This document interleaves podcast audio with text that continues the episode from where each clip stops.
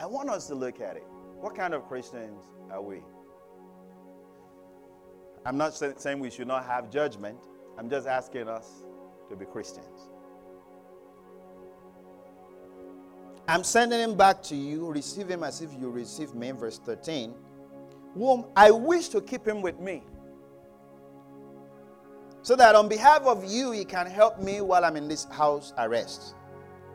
Because I'm under chains.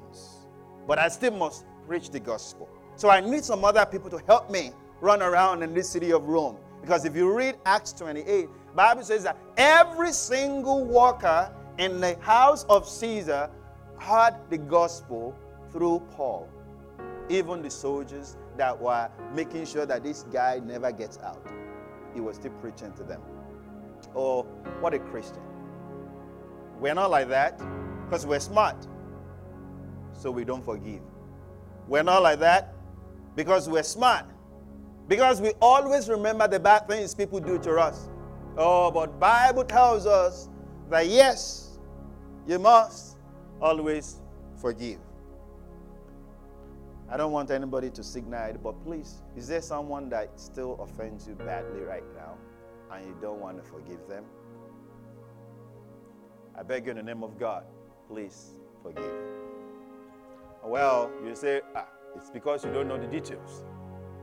And there is always devil in the details. And that's why you need to kick the devil out. There's devil in the details because yeah, you say if you are you, if you you being a Christian, you can preach it, preach it. But can you do it? They asked Jesus, how many times should my own brothers hurt me before I stop forgiving them? Five times? Four times? Seven times? Said, well, yeah, that's convenient. Let's do 70 times seven. That's just saying, look, just and that's just, and don't let your anger stay to tomorrow, right? Just try and keep the record for one day. How many times should, not my church members, not someone that work with me at office, at least that's casual, I'll get away from them after seven hours. My brothers, someone that is close to me, someone that can, when it hurt me, it really hurts bad. Sincerely, if there is any lesson we're going to learn from Philemon, is Paul begging him, says, You are a brother, you are a fellow worker your house is a place where people come as church. However, someone robbed you, someone stole from you, someone that you own as a property, you could have put everything out there to arrest him and do everything. But now he is now a Christian. His name is Onesimus. You know him. I could have commanded you by authority, being an old person, because we work together and say, please just let this brother stay with you. But I beg you, receive him back as if you're receiving me take him. I would love to keep him with me in Rome so that he can help me with the work of the ministry because I can't go out. They won't let me go out. I'm under house arrest, but it will not be of great use for me. It will be greatly used in Colossae, where you live. Verse 14. But without your consent, I wanted to do nothing. That your good deed might not be by a compulsion, as if it were, but voluntary. I want you to voluntarily show forth your maturity in God now. To forgive a slave you owned, that has stolen from you, that ran away from you, now found Christ, to accept him back. First of all, I want us to know greatly beyond just someone that, you know, uh, that hurts you bad. If anybody becomes a Christian, please accept them. If someone truly, truly, truly gives their life to Christ and you can tell that this person is confessing and is acting in line with the word of God, accept them. What if they've done something bad? And I mean really bad. Let's talk really bad now. What is bad? What if someone already killed somebody before? Uh, you say, we can't be foolish.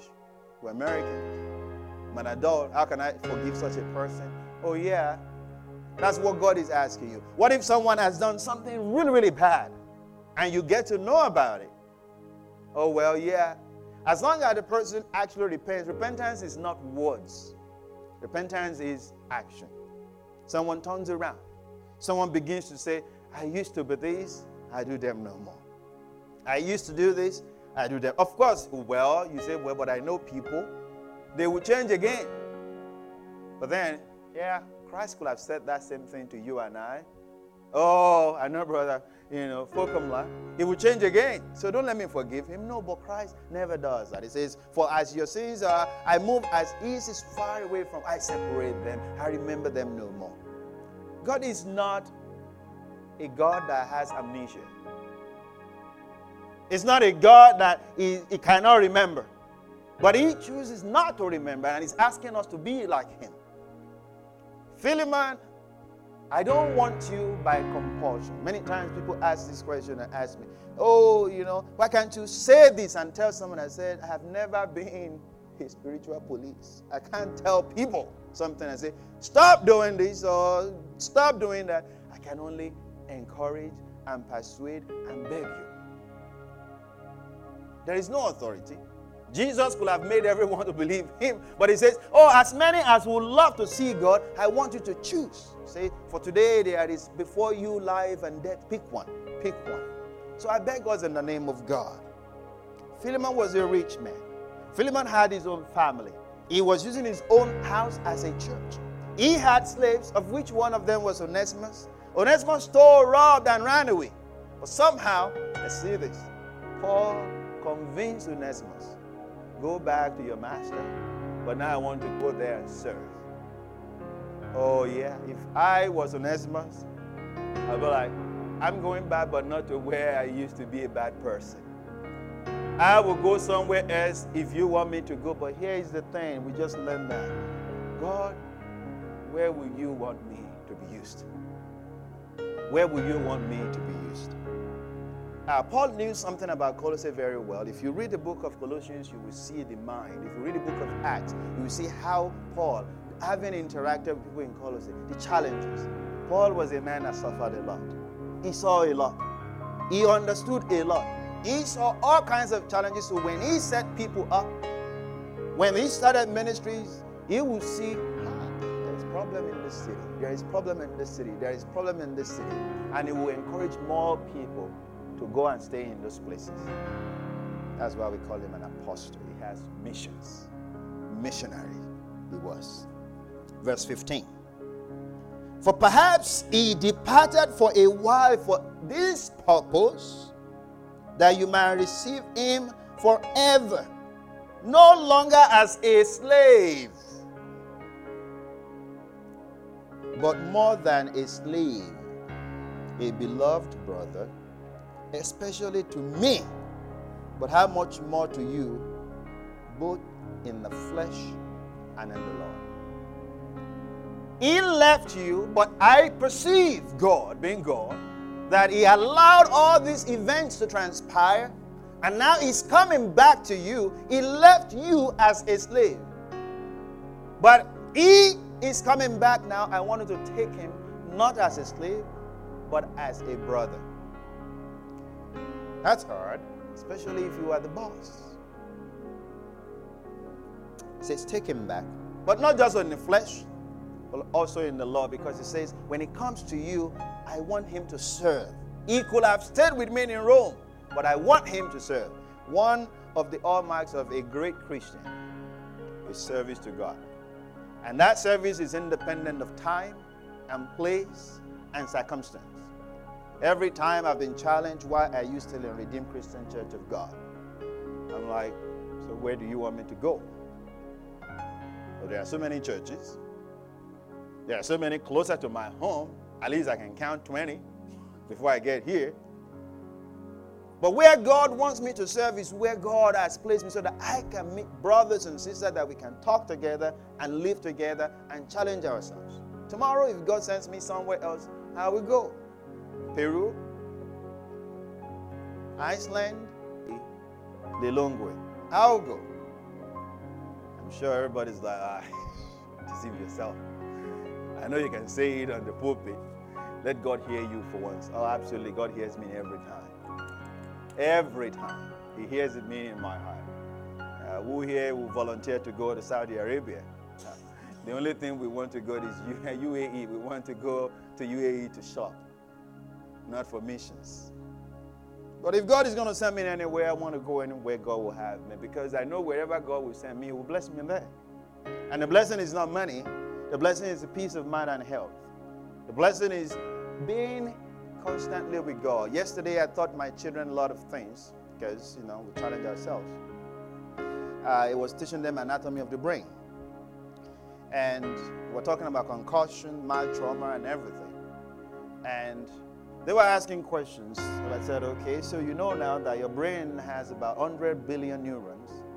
And, you know, if you have a massive head shake, uh, you could lose some of the connections in your brain and you will not be able to remember things.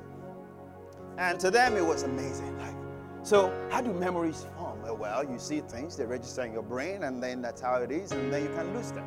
You see people with Parkinson's disease and all kinds of things that they have smaller brain over time. So they're like, oh wow, so all these things uh, God made. I say, well, yeah, God. So can God stop anything from happening? Absolutely, yes. God can make the brain to heal back. But really, most times they don't heal back, you know, when you start losing connections. And they begin to ask so many more interesting questions. And then we were talking about the, the liver, uh, the functions of the liver and everything. I had to show them videos. We do text, you know. Uh, we watch the video and we do question and answer. And one thing I see is that, you know, they constantly wonder about this, the structure of God, how He made us and everything. And one thing I see from them is the fact that God has placed me right there for them now. If tomorrow I'm dead and gone, I will not be able to fulfill that purpose. And that is the essence of placement. God places you somewhere so that you can be functional, so that you can discharge your duty. When the time is over, it's over. Oh, when I'm lying dead somewhere in the box where they put me, I don't know whether it's going to be brown cover or gold cover or whatever. I'm sure it's going to be far away from where I really want to be. I will not be able to teach them any of those things. And that is what purpose is all about. What's your purpose? Why are you here now?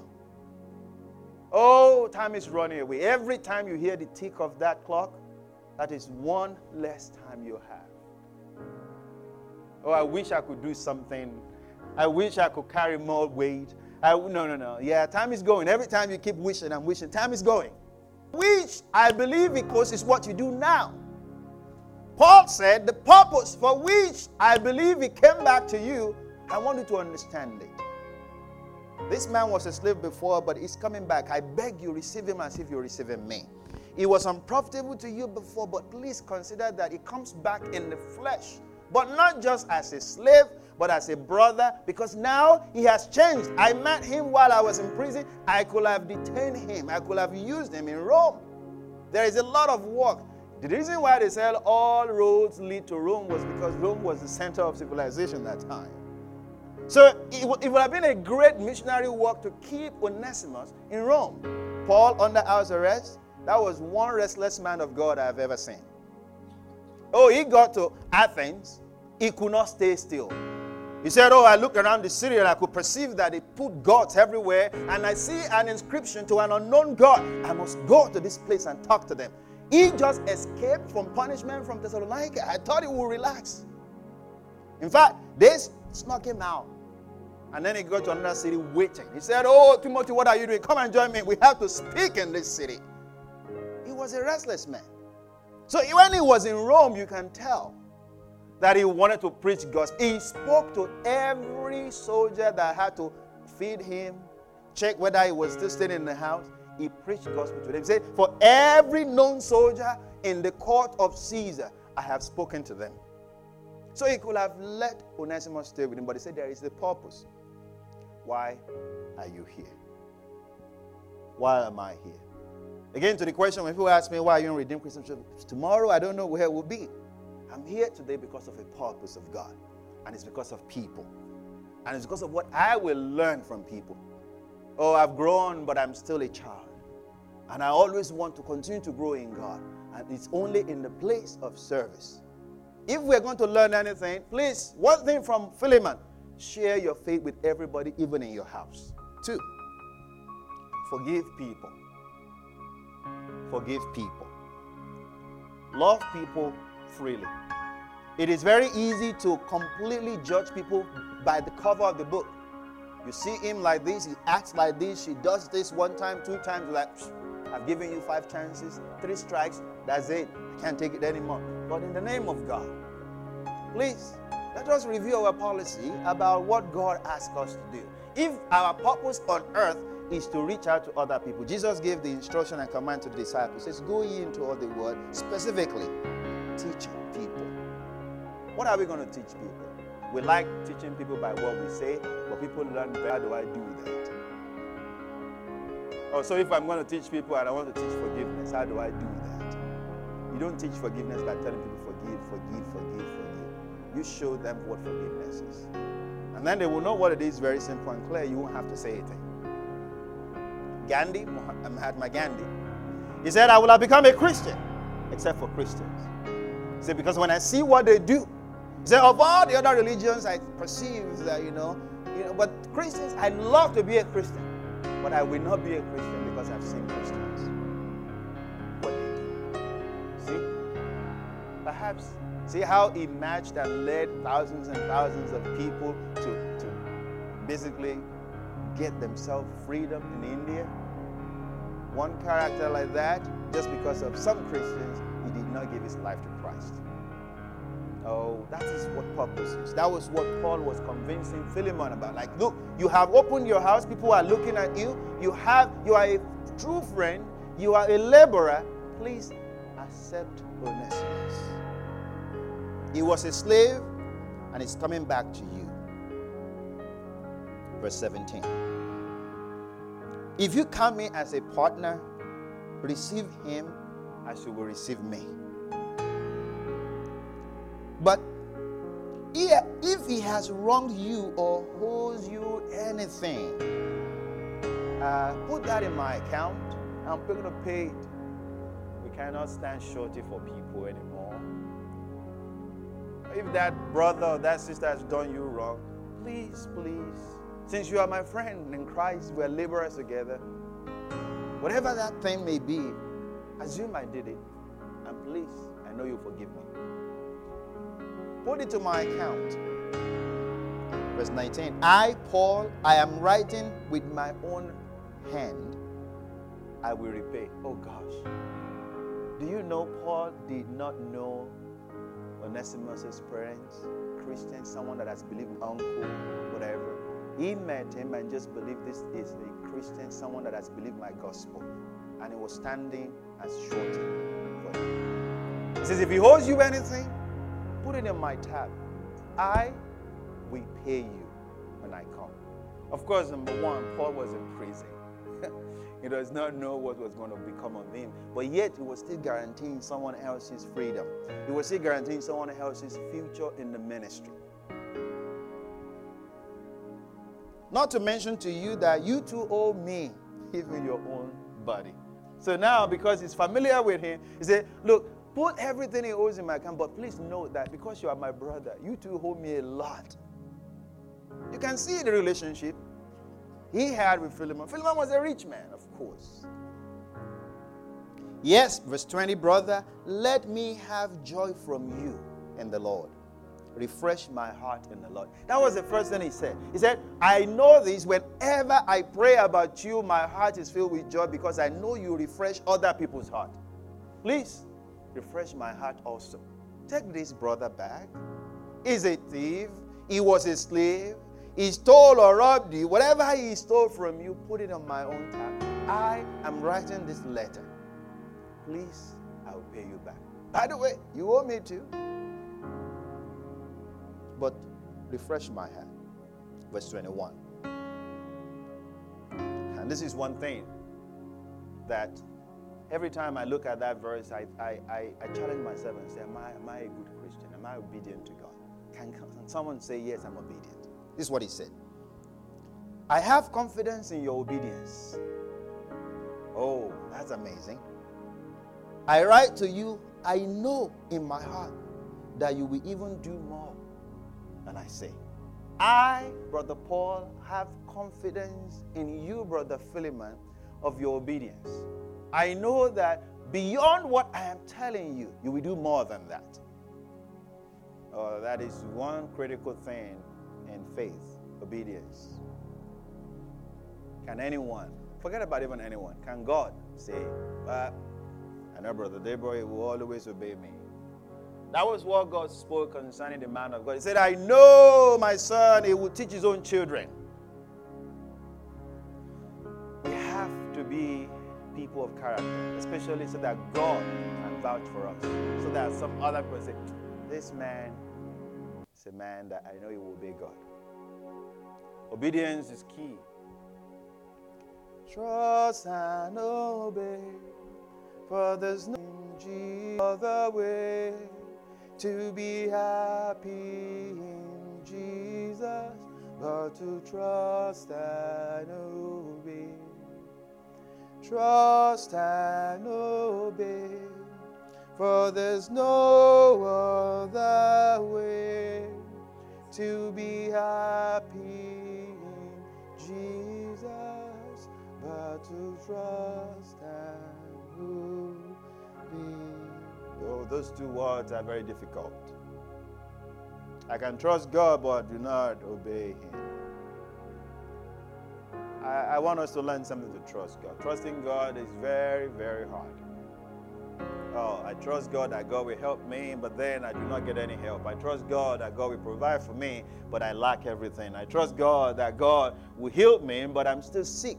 I trust that God will lift me up, but I'm still like in the lower rank of the ladder. But then, what is trust? If we cannot be obedient to God. The proof of your trust is obedience. And no, Peter said to Jesus, If thou art Christ, bid me come. Ah, Jesus said, You trust me? You want to walk upon the waters? All right, come on. Come on now. Step on the water. and before now, of course, Jesus already told Peter one time and said, Oh, well, cast your net. Uh, Peter says, uh, By the way, if you didn't know, uh, we've toiled all night and we caught nothing. I let you use my boat and I didn't complain. Remember when you came, we were already folding the nets. So you asked me to cast the same net out in the water again? Uh, well, at your word, I will do it. So he did it that time and he saw a boat sinking harvest of fishes. He abandoned that. Now, this time was second level of trust. He saw Jesus walking upon water and he said, Master, we are petrified. Oh my God, we're going to die. Well, says, if you are Jesus, tell me to walk. Just say, You sure? Okay, walk. The first time that is the test of your obedience and test of your trust. If you truly trust God, you're going to be obedient. You're going to do something He asks you to do. Sometimes it will look super foolish. Sometimes it will look unreasonable. Sometimes it will look like you're not going to make it. Sometimes it will look like you are risking your entire integrity. the people will say, And where did you keep your brain when you are answering God like this? You don't know how to want to be obedient to you don't know what the options are available to you, and you really want to be obedient to God. But sincerely, this is one thing. It comes down to that thing. Do you know if Jesus doubted completely over and over, will he risk that of dying on the cross? How can it be that my God will die for me? Knowing fully well they were going to kill him, he was going to die physically, meaning all physical functions of the body will stop working.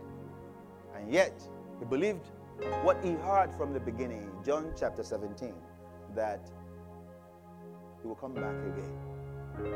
Oh, Bible says, and when Mary looked in the tomb, say, Oh, he's not here. It's gone. Oh, yeah, he rose again. That is trust and obedience. He said, For I've come to die this way. We must trust in God. It's hard to say it, it's even harder to believe and be obedient to God.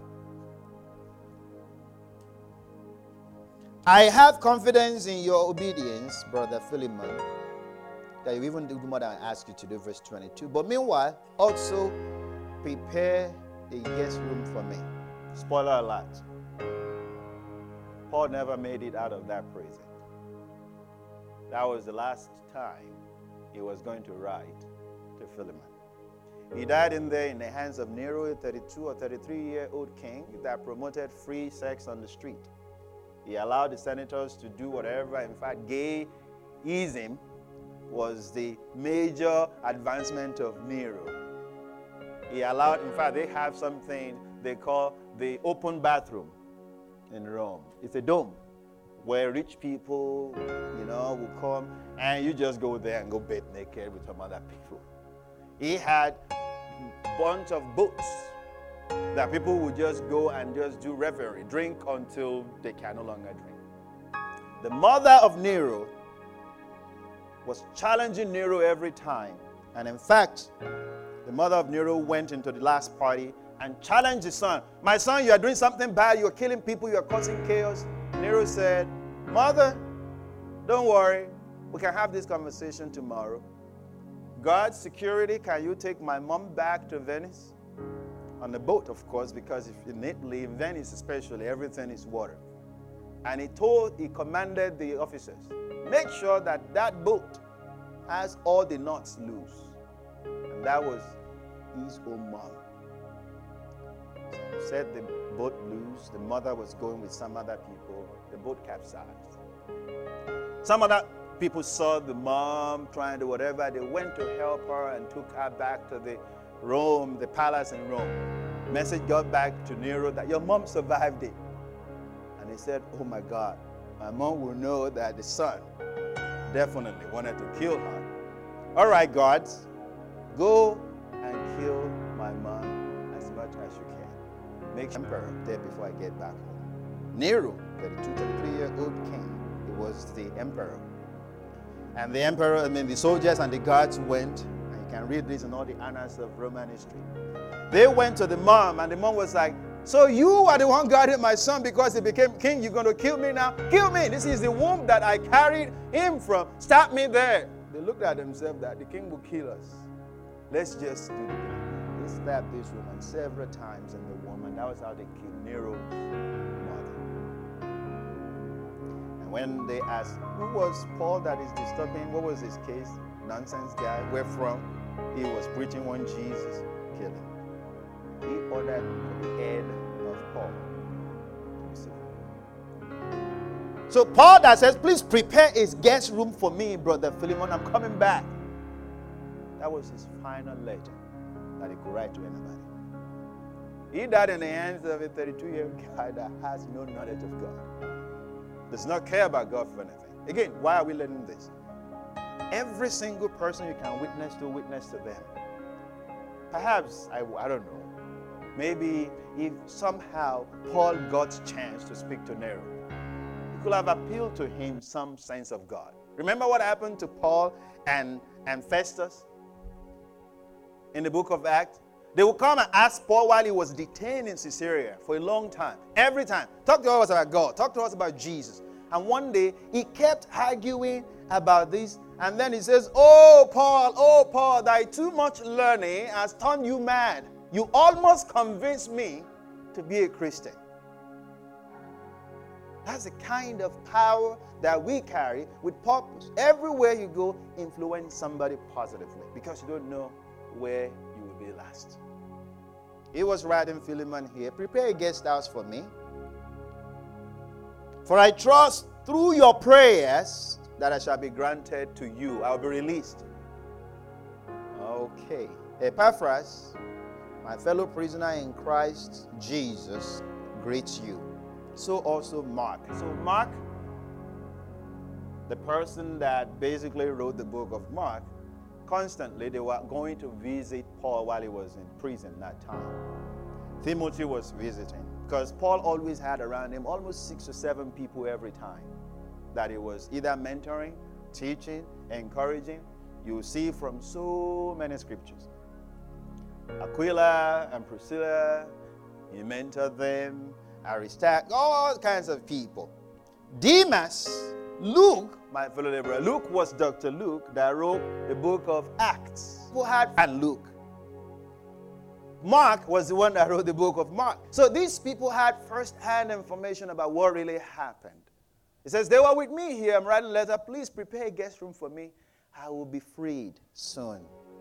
May the grace of our Lord Jesus Christ be with your spirit. Amen. Oh, Paul appealed to Philemon. My appeal to us as we're going to pray now is please be a Christian indeed. Forgive people. Use your assets, your house, your property to propagate the word of God. Trust God and be obedient. When someone wrongs you very badly, please, in the name of God, forgive. I'm not saying it is easy. I'm not saying it is convenient. I'm not saying that you will forget. I'm asking you in the name of God. Remember what Paul said to Philip, Philemon? I could have commanded you, but I ask you voluntarily to forgive him. I want us to bow our heads as we're going to pray. Let's bow our head as we talk to God this hour. Father, help me to be a Christian.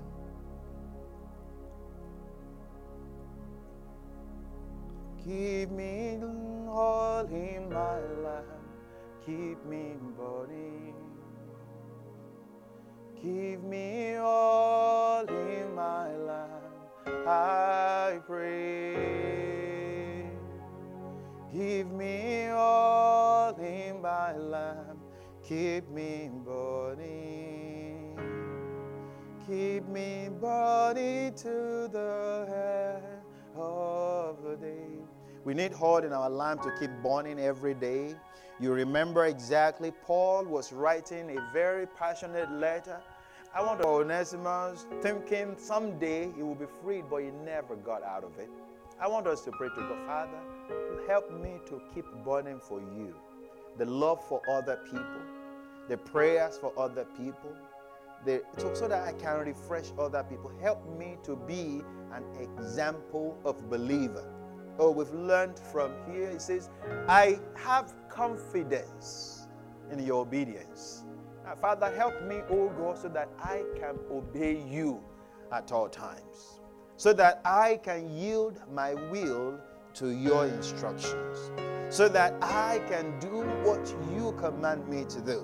He said, Lord, help me so that I can refresh other people so that I can encourage other people. He said, Let no corrupt communication proceed out of thy mouth, but let it be a word that is constantly bringing people up, edification. I want us to pray, Lord, help me so that my words, everything I do will be to encourage others. Somebody is talking about failure, your confession and prayer should be it is well with you. I understand what you are going through. I know you have something as evidence in your hand, but God can help you. I want us to pray to God. Lord, I want to be a Christian indeed. What does it mean to be a Christian? You must carry your cross every day. You must forgive other people. You must seek the knowledge of God. You must constantly love God with all your heart and with all your might. You must be a true carrier. Bible says, "For we are the ambassadors of Christ." We must be the one campaigning for that kingdom. Oh, Christ is coming. Oh, well, how will anybody see it if they do not see Christ in you? I want you to pray to God, Father, I want you to help me in my decision making. God is not God just going to turn you to a spiritual effigy and then you just become holy in one day you you are transformed day after day. The Bible says that you know we should not be tossed to and fro by every doctrine. Sounds great, sounds cool, sounds nice. Lord, help me to stand upon your word.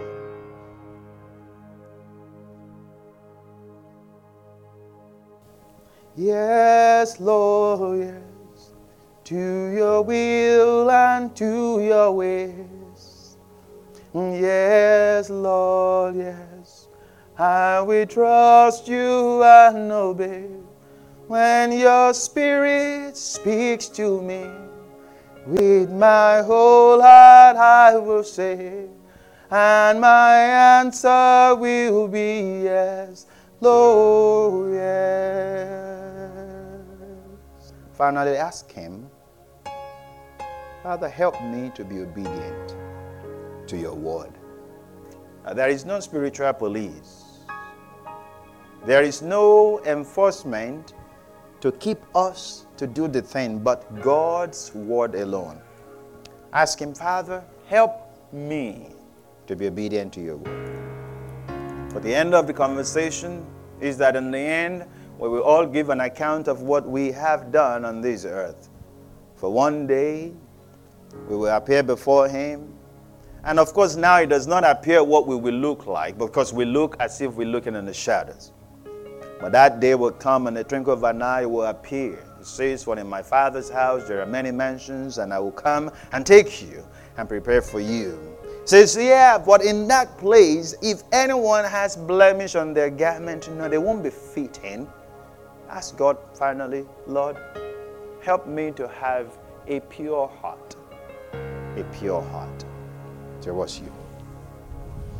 If you have hold, you've held someone in your heart you've not forgiven, now give us that one minute to ask God, Lord, I release anyone and everyone. Number one, so that your prayers can be answered. Jesus taught the disciples, you know, when you pray, uh, it says, Forgive us as we forgive those who have heard or done something to hurt us. Oh, yeah?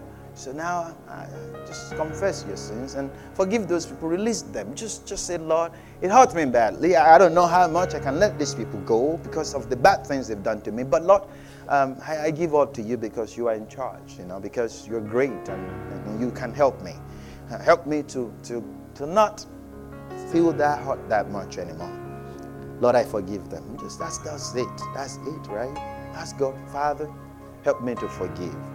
And the prodigal son said, I will go to my father and I will tell him, Daddy, I have sinned against heaven and you. I'm no longer worthy to be called your son, but uh, well, if you can just make me a servant. And the father said, What are you talking about? This your brother to Christ was dead, but now he's back. I want you to love people when they come back to Christ and not be the one to kill them, not be the one to vilify them, not be the one to do stuff.